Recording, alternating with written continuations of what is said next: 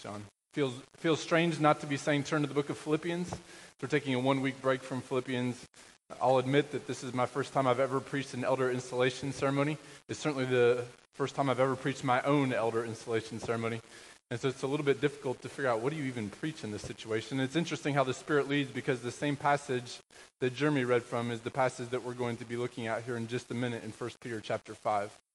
My hope this morning is that while most of what I'm directing is directed towards elders, my prayer is that for everyone in the congregation, there would be things that would apply to your life as well. Because a lot of the things that we'll be talking about, I think, have implications for you. And at the very least, at the very least, I hope that tonight when you go home, you are encouraged to pray for us as elders. Because the task that we've been given and the task that we see in 1 Peter 5 is a huge and glorious responsibility, and we need your prayers. So, at the very least, if nothing else, I pray that as we look at this passage, you are encouraged to pray for us. And so, to that end, I think there's really no more fitting way to start other than just to pray and pray that God would bless our time this morning. Uh, Father, we are incredibly grateful for your mercy. We're incredibly grateful for the men that you have given to New Hope Fellowship over the years. And we are praying that for Tim and Alex and myself, as, as we are being installed today as elders, we are praying that we would continue that legacy.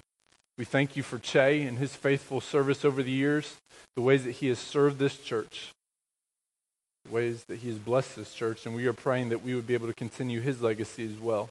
But ultimately, we want this to be about you, and we want your son, Jesus Christ, to be magnified. And so, as we are talking about this passage, while we are talking about elders, we recognize that ultimately all praise and all glory and all honor goes to the chief shepherd. And so today, our goal is not to make much of elders, but rather to acknowledge that there is a chief shepherd who is over all of us, and his name is Jesus Christ, and we want to make much of him. So, God, even in this elder installation service, I'm praying that you would be glorified. It's in Jesus' name we pray. Amen. So, I remember when I was getting married, and the week leading up to, or the weeks leading up to the marriage, I would often get asked the question, Are you nervous about the wedding? And I know that on multiple occasions I've asked people that same question as well. Are you nervous as you're getting married? And on the surface, if you think of it, it's kind of an odd question. There's really not a lot to do in the wedding ceremony for the bride and groom. All you have to do is repeat after someone and then slip a ring on their finger and give them a smooch, right? Like that's pretty much all there is to it. It's pretty hard to mess it up. Unless you just fall over in the middle of the ceremony, you can probably be successful in a wedding ceremony, right? But I don't think it's the mechanics of a wedding ceremony that make it nerve wracking. Again, you could teach a five year old to do those things, right? A five year old could repeat after the minister. A five year old could slip a ring on and give a smooch, although hopefully not that romantic of a smooch, but you could teach a five year old to do all of those things, right? It's not the mechanics of the wedding ceremony that make it a situation where you might feel nervous. It's the seriousness. It's the seriousness of the ceremony. Right? Because you recognize that before God, although of course it's a joyous occasion, it's also a serious one because before God and before your family and before the church, you are acknowledging that you are covenanting together with the person that you are marrying, that until death do you part, you will be married. That is serious business. Now, today, in many ways, is nothing like a wedding, right? There's no flowers, Thankfully, none of us came dressed in a white dress. I think we can all be grateful that none of us showed up that way. And I would gather, or I would venture to say, that the expense that we spent on this ceremony is far less than a normal wedding. In fact, I feel entirely confident of that because I think we spent nothing on this ceremony. Right? So, in many ways, this is not like a wedding at all. And yet, I would say the seriousness which characterizes a wedding should characterize today. Because what we are doing today, installing elders, is serious business. For us who are being installed, it's particularly serious. Right? The New Testament would seem to suggest that for those who are elders, there will be a more strict judgment. That is serious business. The New Testament would say that elders have the responsibility to shepherd the flock of God. That is serious. For the congregation, this is serious as well. For the rest of you who are not being installed as elders today, this is still serious. Because today is the day where you acknowledge these are the people that we have selected to lead us. These are the people that you have given responsibility to shepherd your souls. Could anything be more serious than that? And so, in light of all of that, in light of the seriousness of the occasion, I just want to take the opportunity to give you an address from 1 Peter 5. And when I say you, I'm meaning primarily Tim and Alex and myself, Che as well. But again, I think that this will have implications for all of us. So 1 Peter chapter 5, before we read the passage, let me just give you a little bit of a backdrop here because we're kind of dropping in in the middle of 1 Peter. Much of 1 Peter is directed to this idea that Christians are experiencing suffering and they are being persecuted and there are trials because of their faith in Jesus Christ. And so in chapter 4, which is the context obviously right before 1 Peter 5, he says, Don't be surprised if you face trials. Don't be surprised. He encourages them to persevere in their faith and to keep pressing on, to suffer well for the sake of Christ. At one point, he even challenges them by reminding them that they will face the judgment of God, and it will begin with the household of God. And so it's in that context that he addresses the elders. Now, some of this was addressed in the videos, and some of this Che already addressed, but when he addresses elders here, he's not talking about older people in the church. In this particular case, he's talking about an office of the church. There are two offices in the church elder and deacon. As Che mentioned, there are multiple words in the New Testament that are used to describe this office elder, shepherd, overseer, bishop. All of them mean the same thing. There are two offices, and he is addressing here the office of elder. Now, it's a little uncertain. What is the transition between chapter 4 and chapter 5? Perhaps the reason why he turns his attention to elders is because he just mentioned the judgment of God. Perhaps he's echoing Ezekiel 9. In Ezekiel chapter 9, it says, The judgment of God in the temple will begin with the elders. And so maybe he's reminding the elders listen, you need to be serious about your jobs because you will be judged. Or perhaps he's addressing the elders because during times of persecution and difficulty, leadership seems to matter even more. But whatever the case is, he addresses elders, and this is what he says. Let's hear again 1 Peter chapter 5, verses 1 through 5. So I exhort the elders among you, as a fellow elder and a witness of the sufferings of Christ, as well as a partaker in the glory that is going to be revealed. Shepherd the flock of God that is among you, exercising oversight, not under compulsion, but willingly, as God would have you. Not for shameful gain, but eagerly not domineering over those in your charge, but being examples to the flock. And when the chief shepherd appears, you will receive the unfading crown of glory. Likewise, you who are younger, be subject to the elders. Clothe yourselves, all of you, with humility toward one another. For God opposes the proud, but gives grace to the humble. So Peter has one big exhortation for the elders. And that exhortation is to shepherd the flock that is among you, exercising oversight. In reference to this passage, Martin Luther once said that the way elders shepherd the flock is by preaching the gospel of Jesus Christ. And certainly that is a word for us who are being installed as elders in for Che today. Our job as the years progress is to unashamedly and boldly and courageously and unapologetically remind people that hope is found in Jesus Christ alone. If you just happen to walk in today off the street, or if this is your first time in a long time, I want you to know that what we are about here is proclaiming the gospel of Jesus Christ, that we are sinners, but Christ is a great Savior. And our job in shepherding the flock is to constantly remind you of this truth that Jesus Christ died on the cross for sinners. Over and over and over again, we must continually come back to this idea that Jesus died on the cross. And that is our motivation for living. So if we are going to shepherd the flock, we must preach the gospel. But how we go about doing that will matter. And that's really the focus of verses 1 through 4. How, as elders, do we go about shepherding the flock? So, again, let me say this. I know that not everyone is an elder, and so you might think, well, I should just check out here because he's just talking to Tim and Alex, right, and himself, right? But I would encourage you by the way, it's really weird to be preaching a message to yourself. I think that's strange. But that's good. We should preach the gospel to ourselves all the time. Anyway, if, even if you're not an elder, I do think that there are implications for you today. For example, when we talk about leading by serving and not domineering, that is an implication that should be true not just in the lives of elders, but in the lives of everyone. Right, so I'm addressing Tim and Alex and myself, but there are implications for every person in this room. That said, there are three things, three ways in which he says that elders should shepherd the flock. First, they should shepherd willingly and not under compulsion. In each case, he gives the positive and then the negative. Look at verse 2.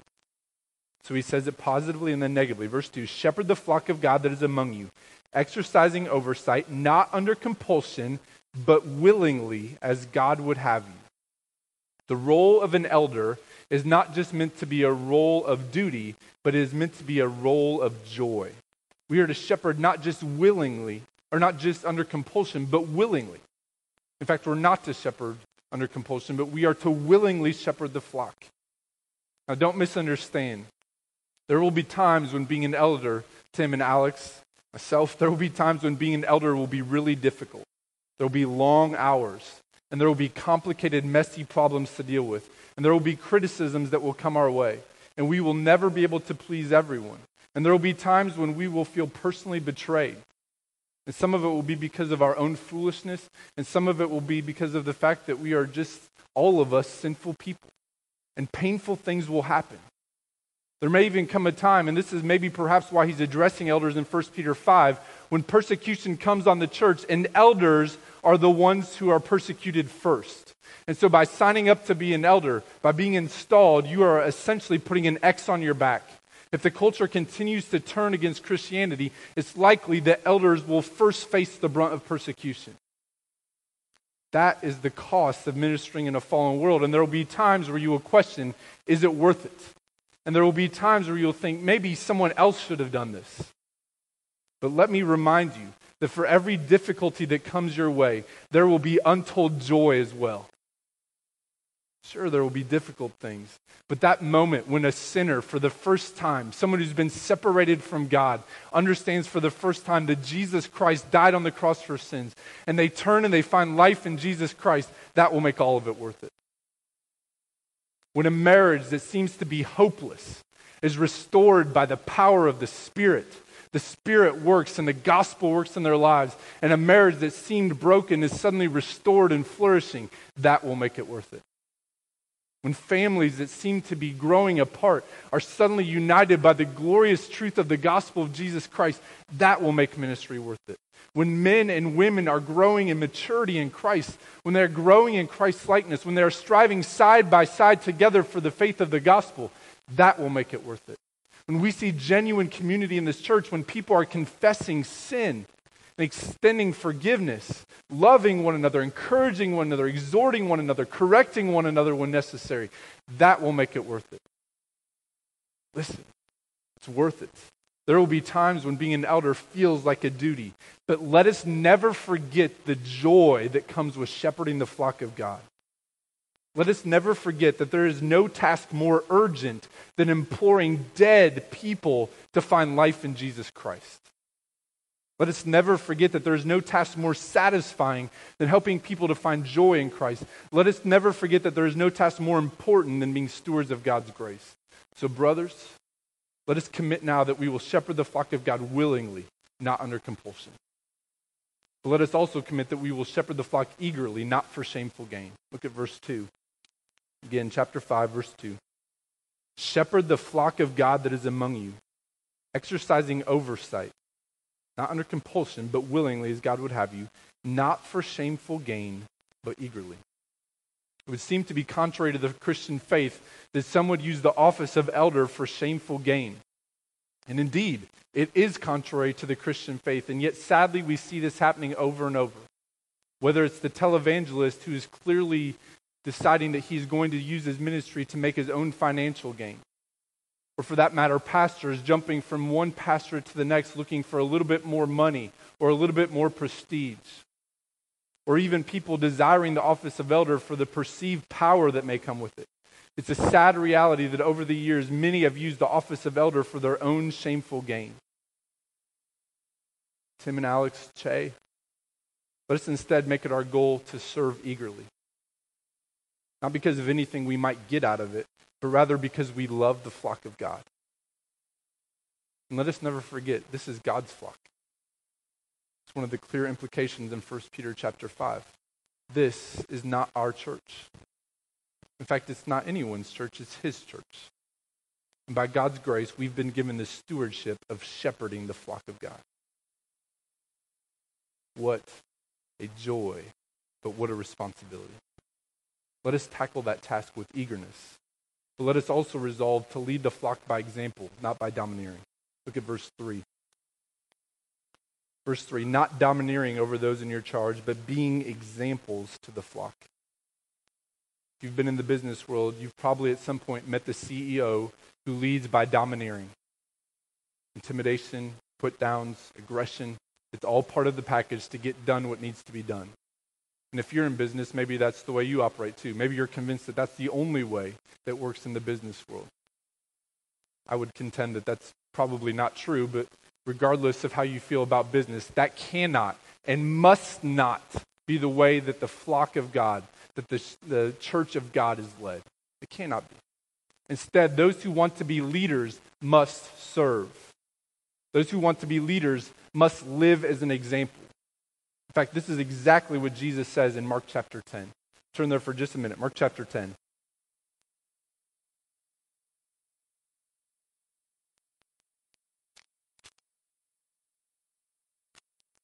Verse 42. The church of God cannot be led in the same way that people lead in the world. There must be something different, and that's exactly what Jesus is getting at in Mark chapter 10.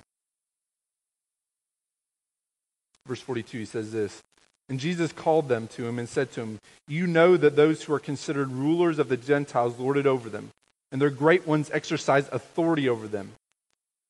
But listen to this, verse 43 But it shall not be so among you. But whoever would be great among you must be your servant and whoever would be first among you must be a slave of all.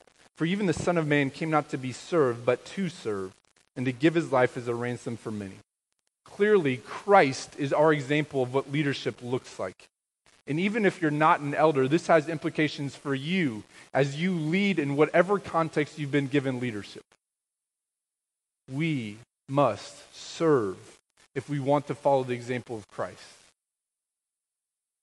Jesus did not give PowerPoint lectures about what leadership looked like. Instead, he washed the feet of his disciples. Instead of commanding by intimidation, he led by serving, serving even to the point of death, death on a cross. And if we want to be effective elders in leading the church, we must lead in the same way by serving. By serving. We must serve and we must lead by example. Alex, Tim, Che, could you say to others, if you want to know what following Christ looks like, follow me? Could you say that? Because Paul said that on multiple occasions. In fact, later on in Philippians 3, he'll say exactly that. We'll get to that later in the book of Philippians. But he says, Look to me as I follow the example of Christ. Could you say that? Could I say that? Not in a way that draws attention to ourselves, that's never the goal, but rather in a way that draws attention to the grace of God that is at work amongst us that we are living as examples because we are shepherding the flock. And one of the ways you lead is by serving and leading as an example. So let me give you an example of what this looks like. A couple of weeks ago, after the service, we were hanging out in the fellowship room, and everyone had started to leave. Everyone at this point was pretty much long gone. My wife was praying with the elders' wives, and so it was just me and um, my four kids, and Che was around. His daughter Julia was around. There were a few other people who were faithfully cleaning up the church. And so, um, and we're just we're just trying to buy time, right? And I'm down on the floor playing with my kids, and I, I, I sense that there's a troublesome spot on the carpet, right? So, um, I've been a parent long enough, and I've had four kids long enough to know when I see a troublesome spot, and by troublesome here I mean smell a troublesome spot. And so I thought that's that's not good, right? And um, so sure enough, I pick up Karis and I'm not going to go into great detail here because I'm, I, I, said that this is a serious ceremony, right? Like, but I'll just say this: like, it defied the laws of physics. I don't know how it got out of the diaper. We've had plenty of leaky diapers over the years, but this one made no sense. Um, Nevertheless, there was a spot on the outside of her diaper and there was a spot on the floor.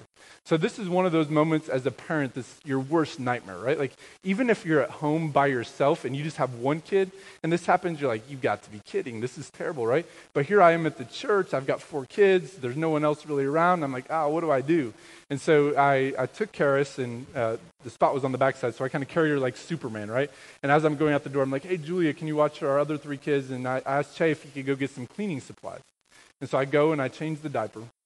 And eventually I get that all sorted out. And I come back into the room. And shortly thereafter, Che comes in. And Che has the cleaning supplies. And I notice that he has gloves on. I'm like, Che, what are you doing? And before I can stop him, before I, I, I tried to protest as much as I could, Che is on the floor, on his hands and knees, cleaning up the spot that my daughter made. That is Christ like leadership, right? That is serving like Christ serves. I knew before that moment that this was the right place for me, but that was the ultimate confirmation. If I get to serve with men like Che, you just don't find men like that anywhere. It's a man that I will serve alongside. It's a man that I will follow. So I'll confess, I still don't know what Che does at IBM. I, I know he's important because they fly him all over the world seemingly every week, right? I don't know what he does. And the first time I heard all of his degrees, I suddenly didn't feel so proud of my economics degree from the University of Northern Iowa, all right? And no doubt he could use his intellect and his position at work or even the church to domineer, but instead he uses it to serve. And listen, I, know that he's really uncomfortable that I'm even telling these stories. I didn't tell him what story I was going to tell. I did ask if I could use his name in illustration, but I knew if I went into full detail, he wouldn't let me because that's the type of man that he is. And Tim and Alex, that's the type of men that we should aspire to be. Whatever comes our way, whether it's poo on the floor, or conflict in relationships, or criticism that's lobbed our ways, let us resolve that instead of domineering, we will lead by example. We will lead by serving. And here's why. Verse 4. Back to 1 Peter chapter 5, verse 4. And when the chief shepherd appears, you will receive the unfading, crown of glory. The reason why we serve, the reason why we shepherd willingly and not under compulsion, the reason why we shepherd eagerly and not for shameful gain is because we rec- or we want God to say to us, "Well done, my good and faithful servant." Listen, the task of elder is a humbling task. And it's one that will require all of our energy. At the same time, it will require us to depend on God more than we ever have. But it is worth it because we get to serve as shepherds under the chief shepherd. We get to shepherd the flock of God. We get to point people to the hope that is found in Jesus Christ. Is there any job that is better than that? We get to tell people about the only message that saves. We get to tell people and we get to remind people and we get to shepherd people to help them see that there is hope found in Jesus Christ. What a blessing and what a responsibility. Let us pray that God will give us strength to be up to the task. And let me encourage you as a congregation pray for us. Pray for us. We need your prayers. Listen, you have other roles to play. Jeremy touched on it in the Hebrews 13 passages about obeying and submitting to your authorities, and even this First Peter 5 touches on it. But one of the best ways that you can service is by praying for us. Pray that we would love Jesus Christ more than anything else. Pray that we would love our wives like Christ loves the church. Pray that we would shepherd our children as we shepherd the flock of God. Pray that we would be unified as a team. Pray that we would have humility, recognizing that everything we have comes from Him. Pray that we would be 1 Peter 5 elders, that we would shepherd the flock of God willingly, not under compulsion, that we would shepherd the flock of God eagerly, not for shameful gain, that we would lead the flock by example, not domineering.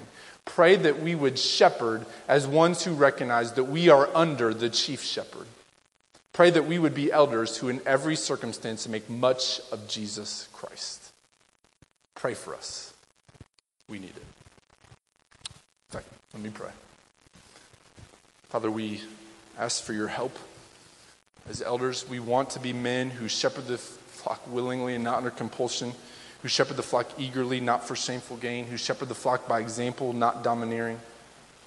God, we want to be men who love you more than anything else.